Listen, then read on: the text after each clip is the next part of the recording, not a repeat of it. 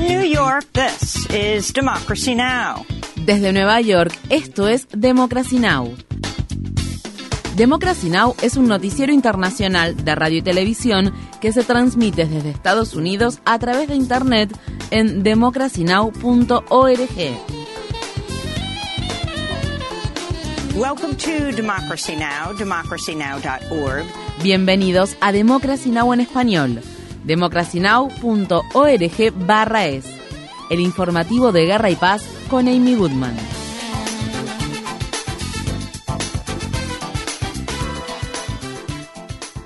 En el último día oficial de la Conferencia de las Naciones Unidas sobre el Cambio Climático, denominada COP veintisiete, que se celebra en la ciudad egipcia de Sharm el Sheikh, se anticipa que las conversaciones se prolongarán por un tiempo adicional. Los delegados buscan llegar a un acuerdo sobre el pago de reparaciones por pérdidas y daños a los países más pobres y sobre cómo frenar las emisiones mundiales para combatir la crisis del cambio climático. Activistas en defensa de la justicia climática criticaron un borrador inicial del acuerdo en el que no se instaba a la reducción gradual de todos los combustibles fósiles. La Unión Europea acordó este jueves la creación de un fondo de financiamiento de pérdidas y daños para compensar a los países pobres que están teniendo que afrontar las consecuencias de la crisis del cambio climático. Hasta el momento, algunos actores clave como Estados Unidos se han opuesto a la creación de dicho fondo. Este jueves, en un llamamiento de última hora a los delegados que participan en la cumbre climática, el secretario general de la ONU, Antonio Guterres, instó a los países a superar la ruptura de la confianza entre ricos y pobres y a aunar esfuerzos para prevenir los efectos más graves de la crisis climática. This is no time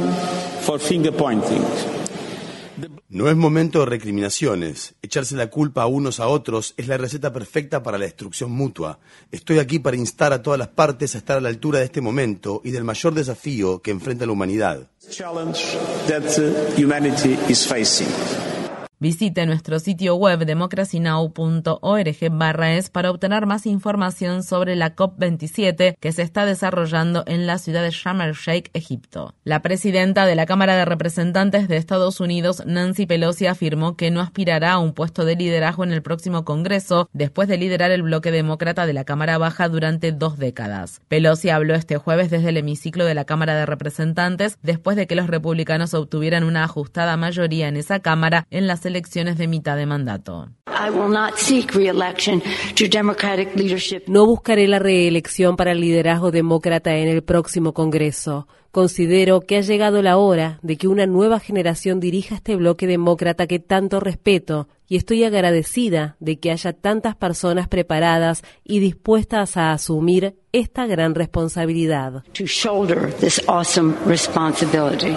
En el estado de California, la demócrata Katie Porter fue reelegida para ocupar un escaño en la Cámara de Representantes de Estados Unidos en representación del Distrito cuarenta y siete del Condado de Orange, después de vencer por un estrecho margen al republicano Scott Boggs. Porter, una exprofesora de Derecho de la Universidad de California en Irvine, es conocida por los duros interrogatorios que ha realizado a testigos durante las audiencias de los Comités de Supervisión y de Recursos Naturales de la Cámara de Representantes, entre los que se destacan los directores de Wells Fargo, Bank of America y J P Morgan Chase. En Estados Unidos, en el estado de Colorado, la contienda entre la congresista republicana de extrema derecha Lauren Boebert y el retador demócrata Adam Frisch parece encaminarse a un recuento después de que un conteo inicial mostrara que la ventaja de Boebert era de poco más de quinientos votos de los trescientos veintisiete mil escrutados. Boebert es una aliada de Trump que apoya la teoría del fraude electoral en las elecciones presidenciales de dos mil veinte. A principios de dos mil veintiuno, la congresista publicó un lamentable video en las redes sociales en el que prometía llevar su pistola Glock al recinto del Congreso. Ese mismo año, el líder de la minoría republicana en la Cámara de Representantes, Kevin McCarthy, se negó a sancionar a Boebert después de que ésta hiciera comentarios racistas contra legisladores musulmanes. El gobierno de Ucrania afirma que diez millones de personas se han quedado sin electricidad después de que decenas de ataques aéreos rusos atacaran infraestructuras civiles ucranianas. La primera nevada de la temporada cayó este jueves sobre la ciudad de Kiev y otras distintas partes de Ucrania. En Rusia, la prisionera política y estrella del básquetbol femenino estadounidense Britney Griner fue trasladada a una colonia penal situada a unos cuatrocientos ochenta kilómetros al sureste de Moscú. El viceministro de Relaciones Exteriores de Rusia declaró este viernes por la mañana que espera negociar un intercambio de prisioneros con Estados Unidos que incluiría a Viktor Bout, un conocido traficante de armas ruso apodado el mercader de la muerte. Mientras tanto, Alexei Navalny, uno de los líderes de la oposición rusa actualmente encarcelado, dijo este jueves que estará casi completamente aislado del mundo exterior después de ser trasladado de manera permanente a una pequeña celda de confinamiento solitario que se encuentra ubicada en una colonia penitenciaria al este de Moscú, conocida por el brutal trato de sus reclusos. El gobierno de Biden ha solicitado a un tribunal estadounidense que otorgue inmunidad soberana al príncipe heredero de Arabia Saudí, Mohammed bin Salman, en una demanda civil que busca imputarlo penalmente por su participación en el asesinato del periodista Jamal Khashoggi en dos mil dieciocho. El Departamento de Estado de Estados Unidos argumentó que el nuevo papel que bin Salman desempeña como primer ministro de Arabia Saudí significa que él es el actual jefe de gobierno de ese país y que por tanto goza de inmunidad. En su campaña electoral, Biden prometió convertir a Arabia Saudí en un paria debido al asesinato patrocinado por el Estado saudí del columnista del periódico The Washington Post, Jamal Khashoggi. Pero luego de asumir la presidencia, Biden se ha rehusado a condenar a bin Salman por ordenar el asesinato y desmembramiento de Khashoggi. En la Franja de Gaza, al menos veintiuna personas murieron y varias resultaron heridas este jueves después de que un incendio arrasara un complejo de apartamentos en el abarrotado campamento de refugiados de Jabalía. En respuesta a una solicitud de la autoridad palestina, funcionarios israelíes dijeron que levantarán las habituales restricciones de viaje a Gaza para permitir que las personas sobrevivientes reciban tratamiento médico en Israel. La Copa Mundial de Fútbol de la FIFA comenzará este domingo en Qatar, mientras activistas en defensa de los derechos humanos condenan los graves abusos laborales y violaciones contra los derechos humanos cometidos contra los trabajadores migrantes que construyeron estadios y otras infraestructuras para que Qatar sea sede de uno de los torneos deportivos más esperados del mundo. Organizaciones de defensa de los derechos humanos denuncian que miles de trabajadores migrantes procedentes de países como India, Pakistán, Nepal, Bangladesh y Sri Lanka han muerto en los doce años transcurridos desde que Qatar fue elegido para albergar la Copa Mundial de Fútbol de dos mil veintidós. Qatar también ha deportado a trabajadores migrantes que denunciaron salarios impagos. En la ciudad de Nueva York, el profesorado de medio tiempo de la Universidad New School inició una huelga indefinida para exigir un acuerdo sindical justo. Los profesores adjuntos afirman que no han recibido un aumento de sueldo desde dos mil dieciocho y que la oferta de un aumento salarial del tres coma cinco por ciento está muy lejos de ajustarse al ritmo inflacionario récord que vive Estados Unidos. Mientras tanto, unos cincuenta mil estudiantes de posgrado de la Universidad de California que trabajan como empleados en los diez campus de la institución han entrado en su quinto día de huelga indefinida. Los trabajadores exigen subsidios para servicios de cuidado infantil, una mejor atención médica para las personas dependientes del trabajador, matrículas más bajas para los estudiantes de posgrado internacionales y salarios que se ajusten a los costos de la vivienda.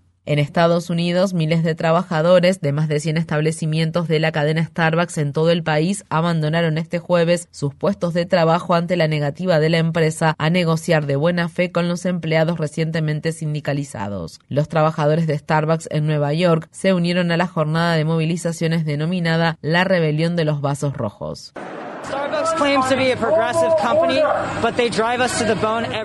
Starbucks afirma que es una empresa progresista, pero nos llevan al límite todos los días. Muchos de nosotros no podemos solventar los gastos de la atención médica. Tenemos graves problemas de salud y seguridad en nuestras cafeterías.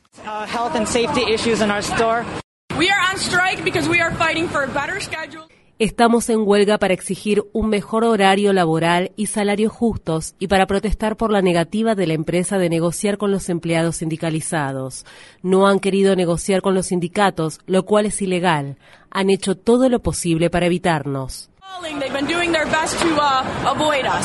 Cientos de trabajadores de Twitter renunciaron este jueves a sus empleos después de que el nuevo propietario de la red social, Elon Musk, les diera a elegir entre comprometerse a trabajar de forma extremadamente dura o dimitir con una indemnización de tres meses. Las oficinas de Twitter estarán cerradas temporalmente hasta el lunes mientras se determina a qué extrabajadores se les prohibirá el acceso a ellas y en medio de los rumores que revelan que Musk está preocupado por un posible sabotaje interno en la empresa. Según se informa, Musk se reunió con algunos empleados empleados con la esperanza de convencerlos de que se quedaran. El hashtag RipTwitter, en español Descansa en Paz Twitter, comenzó a hacer tendencia en la red social. El jueves por la noche, sobre la fachada de la sede central de la compañía en la ciudad de San Francisco, una proyección de luz mostró las frases "niñato de la bancarrota", "especulador del apartheid", "Karen del espacio" y otros insultos contra Elon Musk. En Estados Unidos, funcionarios penitenciarios del estado de Alabama suspendieron este jueves la ejecución de Kenneth Eugene Smith después de que tuvieran problemas para encontrar una vena donde administrarle la inyección letal. Alabama canceló otra ejecución en septiembre por la misma razón. Mientras tanto, este miércoles funcionarios penitenciarios del estado de Arizona tuvieron dificultades con la ejecución de un prisionero por tercera vez este año.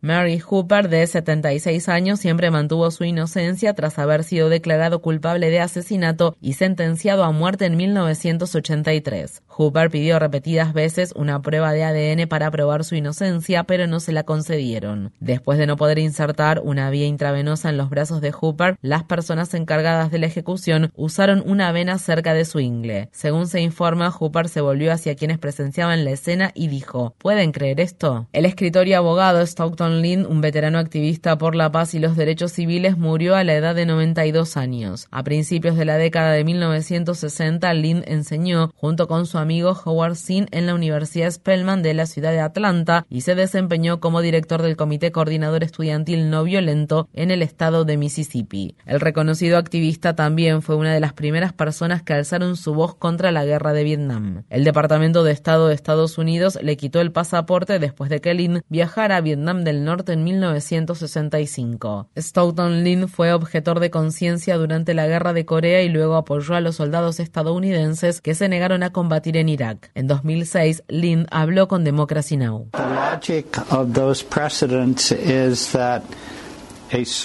lógica de esos precedentes es que un soldado que haya recibido la orden de combatir en Irak, como en el caso del teniente Erwin Watada, pueda decir: "Considero que esto es un crimen de guerra. Aunque mis superiores me digan algo diferente, estoy obligado a usar mi propio juicio, mi propia conciencia, y por eso digo que no". My own judgment, my own conscience, and so I say no.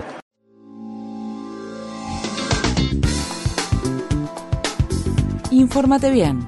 Visita nuestra página web democracy now punto org barra es.